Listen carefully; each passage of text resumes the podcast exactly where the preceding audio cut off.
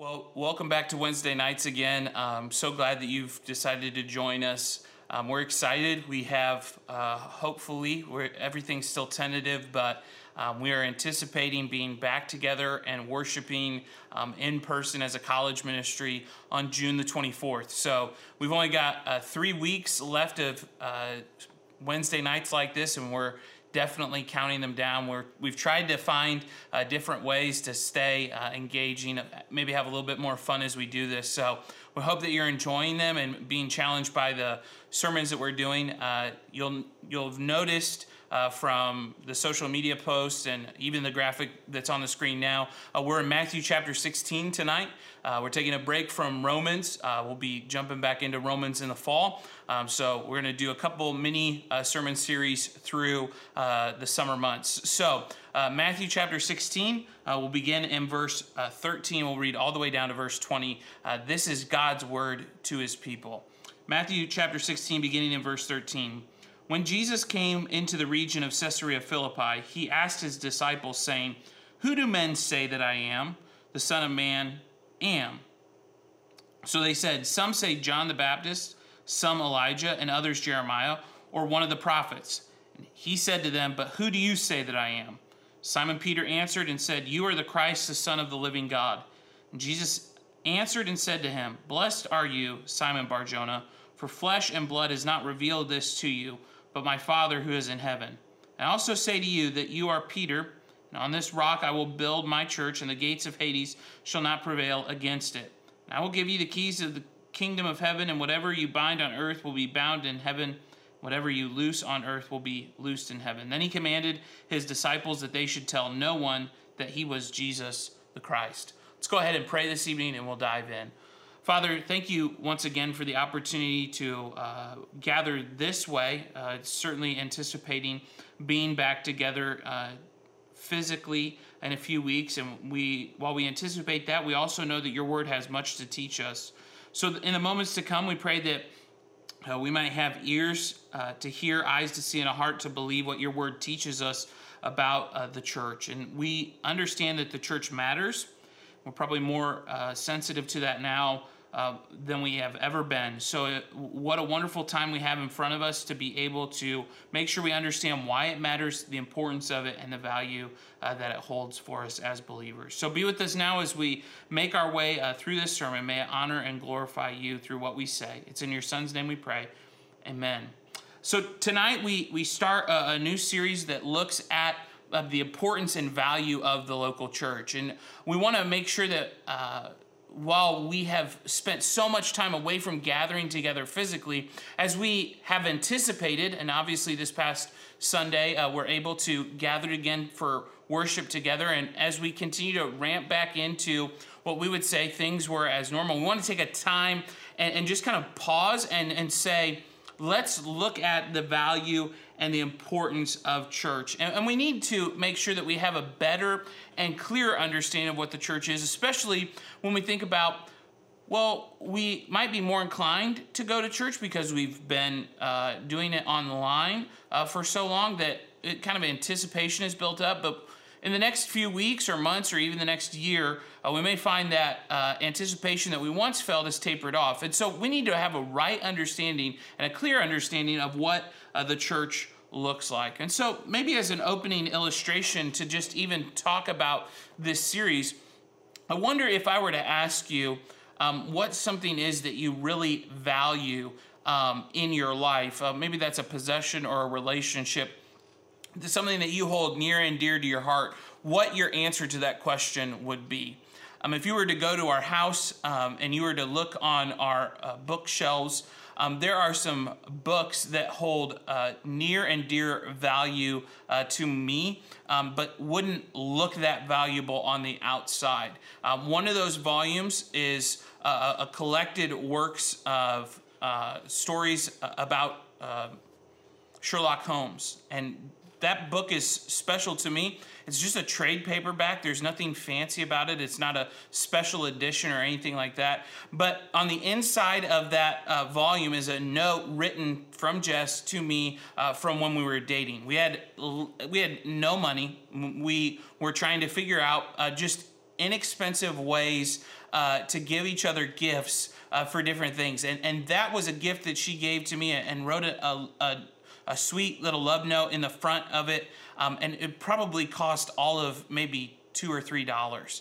But it's important, and it means something important to me because of who gave it to me and what it kind of represents from our life. When we talk about the church, a lot of times we can get a misunderstanding of its value and importance, but Jesus expresses to us, or Paul rather expresses Jesus' understanding of the church in Ephesians chapter 5, going as far as to say that Jesus loved the church so much that he was willing to lay down his life for it. And so when we talk about this series of church matters and why the church is important, it's important for us to realize that when we talk about the institution of the church, specifically, Jesus valued and values the church. And so we as Christ followers should value and love and treasure and hold dear and near to our hearts what Christ does. And so in order to do this, and tonight we're going to kind of kick this series off by just simply defining the church. That's our goal for this evening. And so we're going to look at a couple different passages and draw our attention to some major themes when we talk about what is the church. And then we'll conclude by making some observations about what the church does. And so when we start our mission to define the local church and defining what the church is, we first start with the correct foundation. And that's why we've come to Matthew chapter 16, verses 13 through 20 to start with. I want to draw our attention to verse 17. Jesus answered and said to him, "Blessed are you, Simon Bar-Jonah, for flesh and blood has not revealed this to you, but my Father who is in heaven. And I also say to you that you are Peter, and on this rock I will build my church, and the gates of Hades shall not prevail against it." Sometimes we are tempted, and we will get a misguided notion that the church is the church because of what we do, or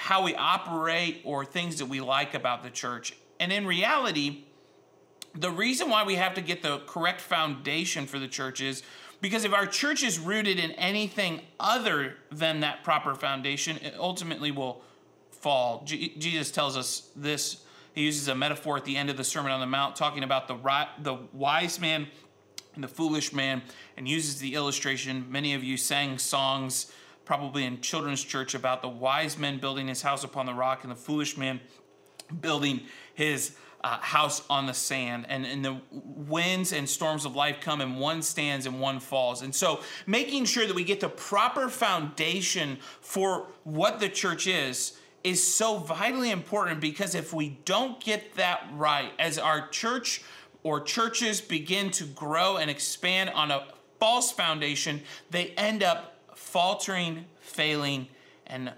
unfortunately, sometimes destroying themselves. Jesus says here, "I say to you," verse 18, "that you are Peter, and on this rock I will build my church, and the gates of Hades shall not prevail against it." Here, what we learn from this paragraph, if we take the larger context of this paragraph, Jesus is exhorting Peter and encouraging him that he has seen rightly who Jesus is. But notice that if we understand the paragraph rightly, Jesus is saying he is going to build the church on himself. Jesus Christ is the correct and right foundation for the church. There's a lot of debate that takes place around this particular passage, whether or not Jesus is saying that he himself is the foundation, or whether Peter is the foundation. We think of Rome, and Catholics will argue that Peter is the foundation, the rock upon which the church will be built, and he is the first pope. But that is not what Matthew 16 is actually teaching. Notice what Jesus is saying here in these verses. He's articulating who he is and what he will do. And he notice what he says. "My Father who is in heaven is the one who's revealed that Jesus is the Christ. And I also say to you that you are Peter, and on this rock," referring to himself, "I will build my church, and the gates of Hades will not prevail against it." Beloved, we need to make sure that regardless of where we go to church, regardless of what church we may find ourselves attending now or in the future, that the foundation and the ultimate authority for that church is the person and work of Jesus Christ. Because if the church is built on anything other than Jesus Christ, it will ultimately falter and fail. And a lot of times, what people will look for as they look for a church to join or be a part of is far more often rooted in their likes and preferences rather than what the church is ultimately centered on. A lot of us may take for granted that a church is rooted and placed on Jesus as being the foundation. But if we're not careful, we don't pay attention to what people are saying, what they're doing, or even what they're singing, we'll ultimately find ourselves maybe in a church that is built far more on exalting leaders or ideas and movements that are contrary to who Jesus is. So it's vitally important then for us to understand that Jesus is the proper foundation. He's the correct foundation for the church. And I would ask us at this point, you know, we want to ask good application questions even when we're defining things. And even when we're talking about the church, we want to stop and ask ourselves this question: is it clear at your church that Jesus is the foundation of that church? Is the primary goal and function of your church? Don't take for granted that everyone who's watching this is a part of our college ministry or even a part of our church. Is your church founded and exalting Christ as its foundation? If it's not, then we would have to argue that that church is severely misguided, and potentially you need to rethink your affiliation with them. So first, when we talk about defining the church, we want to make sure that we have the correct foundation. And then secondly, we want to make sure that we have the correct people. And so we're not going to stay in Matthew 16. We're actually going to flip over right now to 1 Thessalonians. 1 Thessalonians chapter 1. And the way that Paul articulates language and the way that he writes to the different churches, I think, is important for us to see. So Paul writes in 1 Thessalonians 1, we're going to read just the opening verse here. He says this: Paul, Silvanus, and Timothy, to the church of the Thessalonians in God the Father and the Lord Jesus Christ. Grace to you and peace from God our Father and the Lord Jesus Christ. So we see, second, not only is it important for us to have the correct foundation, we got to have the correct people in the church. The correct people make up the church. You'll hear a lot of times, and we've seen this a lot in recent days, the argument that the church is not a building, but it's a people. Well, the language that's being used here to refer to the church is the Greek term ekklesia. And traditionally, that word would be used to define an assembly, a group of people, or in this case, a group of called out ones. So when we think of this term assembly, we have to ask ourselves, okay, so when we see the word church, or is the author using it in the term of just the church is merely an assembly, so every time there's an assembly of people, there is church happening there? Well, no, we wouldn't say that your eighth grade year of school, every time your school had an assembly, that was church. But sometimes we can be confused and think a term of just merely assembly is what's driving us. Notice, though, that when Paul addresses churches, he refers to them in different ways. He refers to them here in Thessalonica as being the church, or the called out ones of the Thessalonians. If we were to flip over, let's go to just to see this working its way out in front of us. Let's go to the book of Ephesians. You don't have to turn there. I can read this for you. Ephesians chapter 1, verses 1 and 2. Paul, an apostle of Jesus Christ, by the will of God, to the saints who are in Ephesus and faithful in Christ Jesus. Grace to you and peace from God our Father and the Lord Jesus Christ. When Paul writes to individual churches throughout the New Testament, there are defining markers of who he's specifically talking to. And those are paired out for us primarily in two primary terms: church and saints. The idea being carried out that the correct people, the people who make up the church, are called out ones, or we could say saints of God. They're the believers in Jesus Christ who are assembling together to worship Jesus Christ together. The idea of a group of people who have walked from darkness to light, gathering together to worship Jesus Christ. That is the correct people. When we talk about the correct people too, this is where we really want to slow down and say, we understand that not everybody who sits in a church service on a given Lord's Day is necessarily a Christ follower. But what constitutes that assembly or that group of called out people are the people who have covenanted together and are there to worship the Lord on that Sunday. This is why church membership matters. And we'll talk about this in detail through this series, but we want to stop at this point and say, not only does the church need to be founded on Jesus Christ, but the church needs to be made up of people who are professing Christ followers. We believe in this concept and we refer to it as regenerate church membership. Now, we go, okay, that seems technical, but this is what we're saying.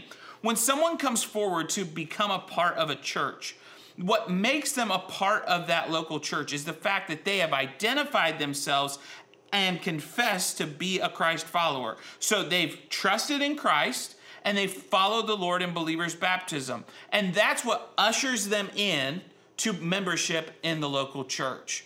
So if someone were to stand up in our congregation this coming Lord's Day and walk to a place where they can make a decision and trust in Christ, so they trust in Christ, we would say the way that you become a church member is by outwardly identifying to a group of covenanted believers that you have followed and are following the Lord as the regulative governing part of your life. And so that person would be baptized and then would be voted into church membership. And we'll talk about this, like I said, in detail, but having the correct people is so essential to the church, because what ends up happening is if we don't sort of put up that steps or those steps to becoming a member, what can happen then is people can view the church as any other social organization. I pay my dues, therefore I'm a member. That's not how the church operates. The church operates by identifying yourself as a Christ follower, and you do that by confessing Christ as Lord, following him in believer's baptism, and then covenanting together as a church member. And I often explain it like this. When you become a church member, two things are happening. You are expressing to that local congregation, my intention is to give you all that I am as a follower of Jesus Christ in helping the maturity and growth of all the believers here. So by my participation, I am going to be giving myself to helping this particular body of Christ followers grow.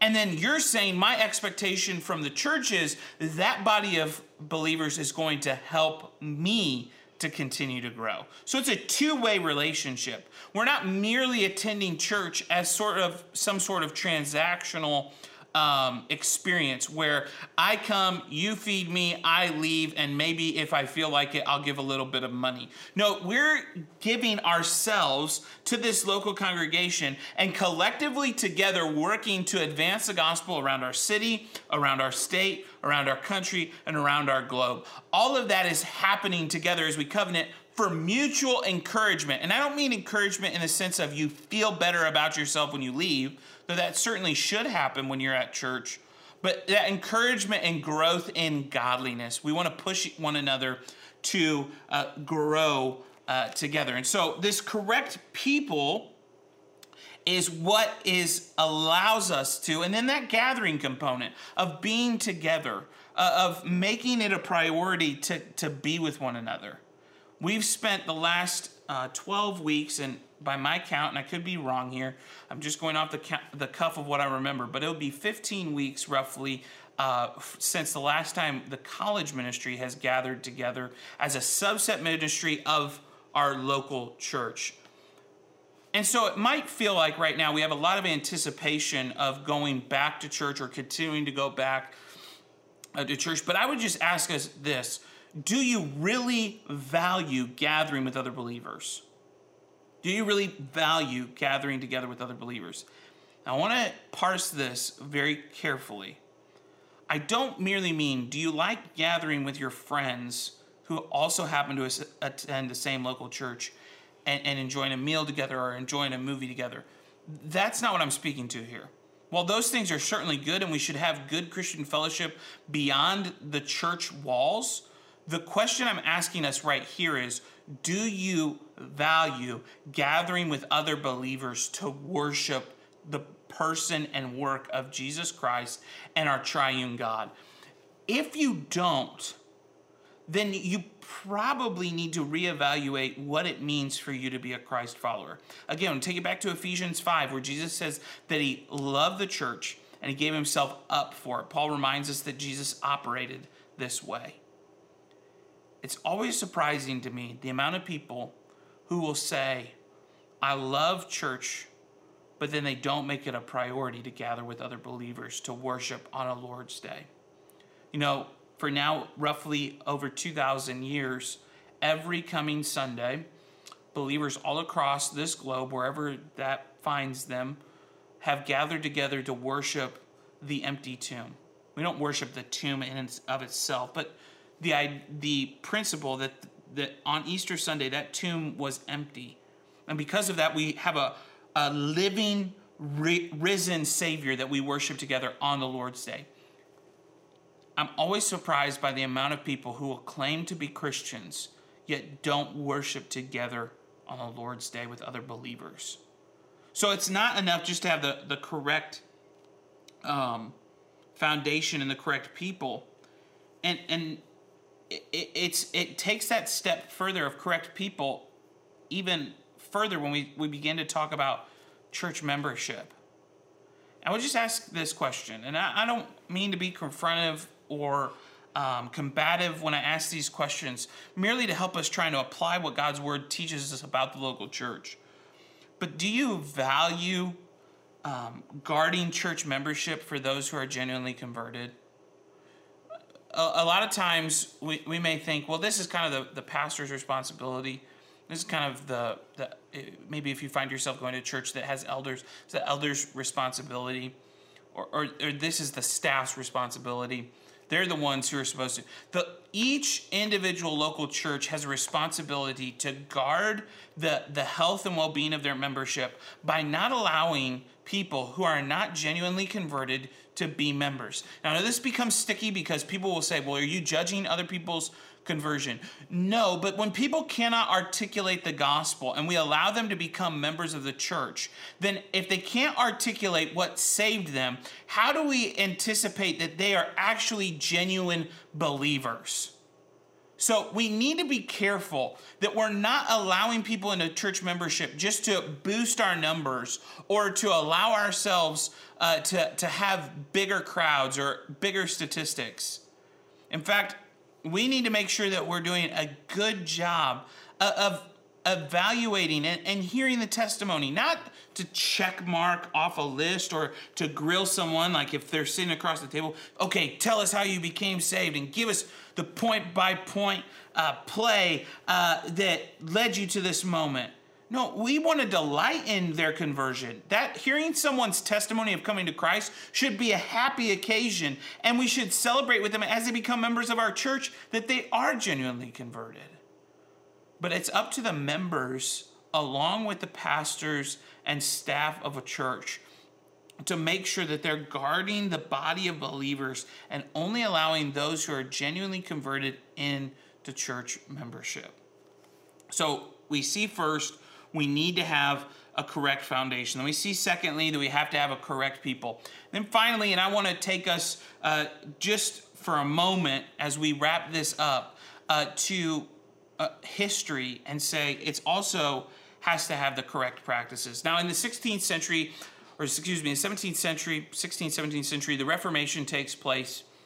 And we know that this is a landmark moment in church history.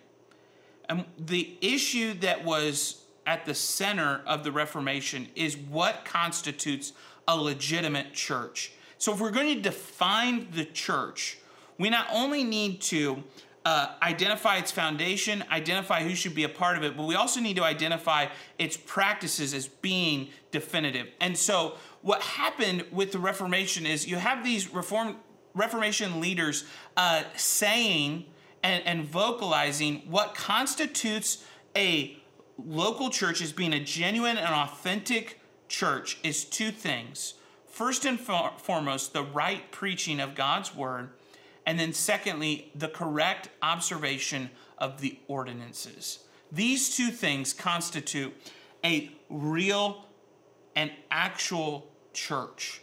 And so when we go and we start looking at churches and we start evaluating churches, the Western American tradition typically focuses in on preference issues, not substance issues. I don't mean to be rude when I say this, but if you think about Christians who have gone from church to church, a lot of the evaluation goes into aesthetics and music and other personal preferences. And very little thought is given to what happens in that pulpit and are they properly observing the ordinances. So let's start first and foremost.